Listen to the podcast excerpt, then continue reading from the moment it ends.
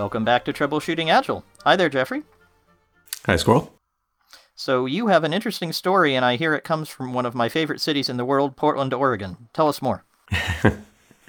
yeah, I, am just returned from there where I was uh, taking part of the IT Revolution uh, DevOps Enterprise Forum. And this is a, a place uh, that IT Rev does. They bring some people together to put out uh, guidance papers uh, for the community. And then they post them uh, on their site. They, they collect them into the uh, DevOps Enterprise Journal and um, hand that out as part of the uh, DevOps Enterprise Summit in October. And this is, of course, the publisher of books that we all know, like the Phoenix Project and Agile Conversations. Yeah, that's right. Let's, let's put I like the two two you know roughly equivalently well known books. at least at least in this audience, I hope so. At least for us. Okay. So what did you learn here? You had an interesting story that came from this event. Yeah, in now uh, the the uh, the person had a message to us, and it was about the the power of uh, streamlining, the power of, of of making sure you're doing the absolute minimum. But they, he used a, a non-software example, which was really interesting to me. He, he started talking about the uh, what happened in 2007 in Oakland that there was a uh, there's a, a local uh, freeway interchange here known as the MacArthur Maze, and what happened was in the really early morning hours, a, a, a on April 29th, 2007, a, a tanker truck carrying almost 10,000 gallons of gasoline overturned, and the fuel caught on fire, and that heat from that caused a, section of this interchange for the, the upper uh, part to collapse onto the lower part. So this kind of bridge fell down. And this is a very congested area. It's a very important uh, way these freeways connect. And having this section of road closed was, was a real uh, problem for the Bay Area. It was going to have a lot of economic impact.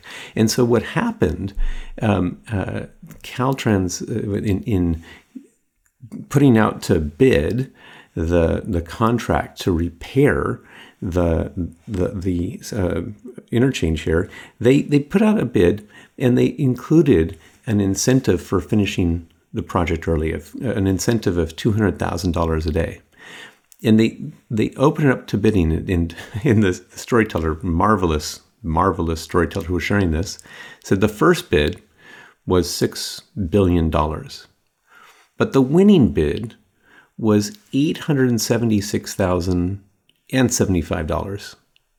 and I, you know, like to think in twelve cents, you know, and and the and now, now this was not an eight hundred seventy-six thousand dollar job, and, but what happened was the firm expected that they could finish well enough early that it would actually be uh, the early completion bonus would pay for the job, and in fact, that they ended up making uh, $5 million in early completion bonus. Uh, uh, so they were very successful. But how could they do that?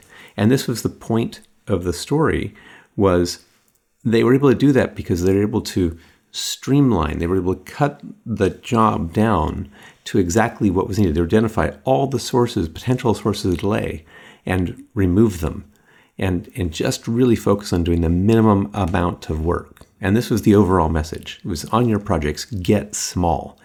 Identify the real minimum that you need and, and resist the, the, the calls to add for uh, uh, all the other gilding of the lily, all the other things that people might want. His, so you had one great was, example there, and it involved welding, but I don't know very much about welding. So what, what, what was the example where they, they made something much more streamlined? Well, so one of the things they need to do if you're going to go ahead and build this bridge was to, you know, have uh, welded steel I beams, and the, of course, this is going to need to be inspected. And now you, you'd say like, well, this inspection time is going to, you know, add a lot to it. And some people might be thinking like, oh well, maybe we could remove the inspection and get that done. But no, that that's not a possible choice. But instead, what they did was, yeah, you don't want the, the overpass to fall down again on day two. that's that's right, exactly. And that's one of the things I like about this example is that it's real world. It has real consequences. So you can't take shortcuts. You know, a lot of people in software they have the idea of like, well, we just, you know, if we just cut cut corners, we cut quality, uh, we can get this let's, done. Let's skip those but, unit but you, tests. We don't really need them. that's right. But but that's that's the wrong takeaway, and that's and that's why like the, the, this bridge example, you you can't you can't shortcut you know the curing the concrete. You've got to you're going to have to actually make this thing work. So it's about figuring out those things that are are bottlenecks on the path to delivering the the correct, uh, really functional, uh, safe product. And, and, and so rather than what they did is they did change the way that the inspection of the welds were done. Now, these inspections need to happen with an x ray machine, eh, but rather than having all the I beams be created and then have them afterwards uh, reviewed and then anything that was um, found to be a problem thrown away, uh, uh, the, the, the contracting company instead worked out for the inspectors to work with the welders and inspect as they weld, and any defects found would be corrected immediately, so that none of the I-beams would be would be thrown away. They would all they would all be used. They could all be corrected, and you could uh, therefore uh, uh, lose the separate uh, wait time of waiting for inspection, and also the the waste involved in anything that had to be rejected. And the thing I love about this approach is the idea that no one had thought of it before. So the previous method, I assume, was for some people to weld some stuff, and then for them to wait around for some inspector type people to show up with clipboards, and then for some welders to come and fix some problems. And that seems like a perfectly sensible approach. It's just rather slow.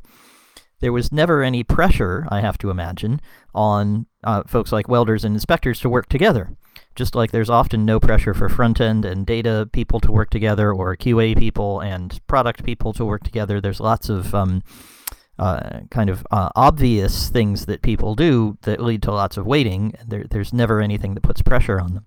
So I like to imagine a, a maximal example. And my maximal example involves a movie called Independence Day. Do you know this movie, Jeffrey?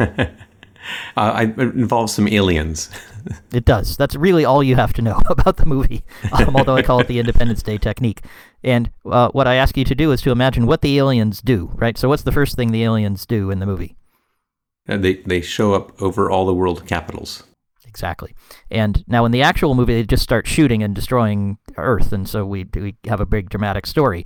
But imagine if they did something slightly different they showed up and they pointed their guns, their their space lasers and everything at uh, all our major capitals, and they said, "We're going to blow up the Earth unless you replace this overpass by next Friday." And what's really interesting is you get real. I ask this of engineers very often um, for projects they're working on, and, and what I often hear are things like, "Well, I mean, we could get it done next Friday, but," and then I listen very carefully to the but because that would lead to things like, well, the inspection would have to happen instantly. Well, how could we do that? Well, we could get the inspectors to follow along behind the welders and inspect immediately. Oh, yeah, well, we could do that, but you know, the union wouldn't like it. Great, let's go see the union. Right? You get an a, a, you put by putting this kind of extreme fantastic uh, fantasy pressure, you actually unlock the possibility of doing something much differently. And then you can work on obstacles to doing that rather than the failure of imagination, which you often have, uh, which leads you to think this must be a $6 billion project. This must take six months, if not more, and it's going to have major overruns. You can imagine a situation where that's not true. Yes, I, I, love the way that sparked uh, that sparked creativity. Now, there, there, was one other analogy he used, which I which I also liked, uh, which was that he said um, it's kind of he used the analogy of Michelangelo uh, sculpting David, and that you know David was already there in the block of marble, and that the job of Michelangelo was to cut away all the pieces that weren't David. And what he said was, there's going to be people as as you're doing this, there'll be people who say, you know, that's great, but what we need is not just David, but we need a whole museum full of sculpture. you know, this, we need we Goliath, and we have... need the crowd, and we need the Israel. Uh, need, we need all the different people who are participating. That, that's right. Yeah, story. exactly. and and the idea he said was, um, you know, you you just need to when those people show up, it, it, you need to keep them away from the project. You need to allow the team to stay focused in, on on delivering David. and and uh, you, you had a good objection. You said, "But wait a minute. What if some of them have a good idea?" yeah. and, so I, I wouldn't keep them away. I, I would definitely make sure that the team uh, hears from people like that and then ignores nearly all of them but there's probably going to be somebody who comes along and says, you know, actually, there's a structural problem with David as you've planned him, and he, he needs some reinforcement right here, and, and we could do it this way. and, and that's going to help you to avoid disaster on the project. So um, I, I, think I disagree with the person you were listening to uh, at, in Portland. Uh, I, I wouldn't say keep them away. I'd say listen to them, but inoculate the team. Give them a special vaccine that, that allows them to close their ears to um, the, the demand to, to show you know David with a frisbee and, and David with a um, with a uh, a baseball. We're, we're not interested in, in those Davids, but we are interested in the really helpful ideas that will help us move faster and, and have a good result. Uh, but we want to discard everything else. Yeah, I, I, I, in the context of this is the DevOps Enterprise Forum, and in the context of enterprises, very large corporations with lots of powerful stakeholders in different places, I'm more sympathetic to keep them away. In fact, I think it's more like this: there's probably someone who you need to have in between, who acts as a filter to, to find the people the people who are you know informed stakeholders that can tell you about the actual safety concerns or good ideas you can you filter them through but otherwise can can keep the the uh, the rest of the people who want you know the David with the hat and they can keep them away David as a break dancer. Okay, yes. Yeah, so let's let's avoid all the uh, all the accoutrements that we might have. So if you're fighting this uh, environment, if you're seeing this kind of uh, uh, distraction, um, uh, over egging the the six, you're, you're doing the six billion dollar bid rather than the eight hundred thousand bid. Uh, that we'd really like to hear how you might apply some of these ideas. What could you do uh, to put in place a filter? Or if you disagree, if you think, wait a minute, you're missing very important I- examples here. There are things that you really need to do that, that you're going to, to uh, omit in the model that you're describing. We'd like disagreement as well. And you can do both things by getting in touch with us. And the place to start with that is agileconversations.com. You'll find our email and our Twitter and like everything, our LinkedIn, everything else where you can find us, as well as uh, information about events I, am going to be giving a keynote speech in uh, in Poland. I, I think I can say it right. It's Krakow, uh, if I'm saying the, the name of the town correctly. Uh, I'm looking forward to exploring it. Uh, but also, I'm going to be there talking about why things like Scrum and uh, Shape Up and, and things like it uh, are much inferior to conversations. So, a topic near and dear to, to both of our hearts.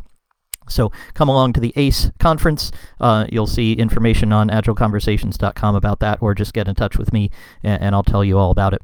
That's on the 18th of May. So, uh, if you want to get in touch with us, disagree, agree, ask us questions, do it there. And of course, you can also find us next Wednesday when we'll be uh, here with another edition of Troubleshooting Agile. Thanks, Jeffrey. Thanks, Carl.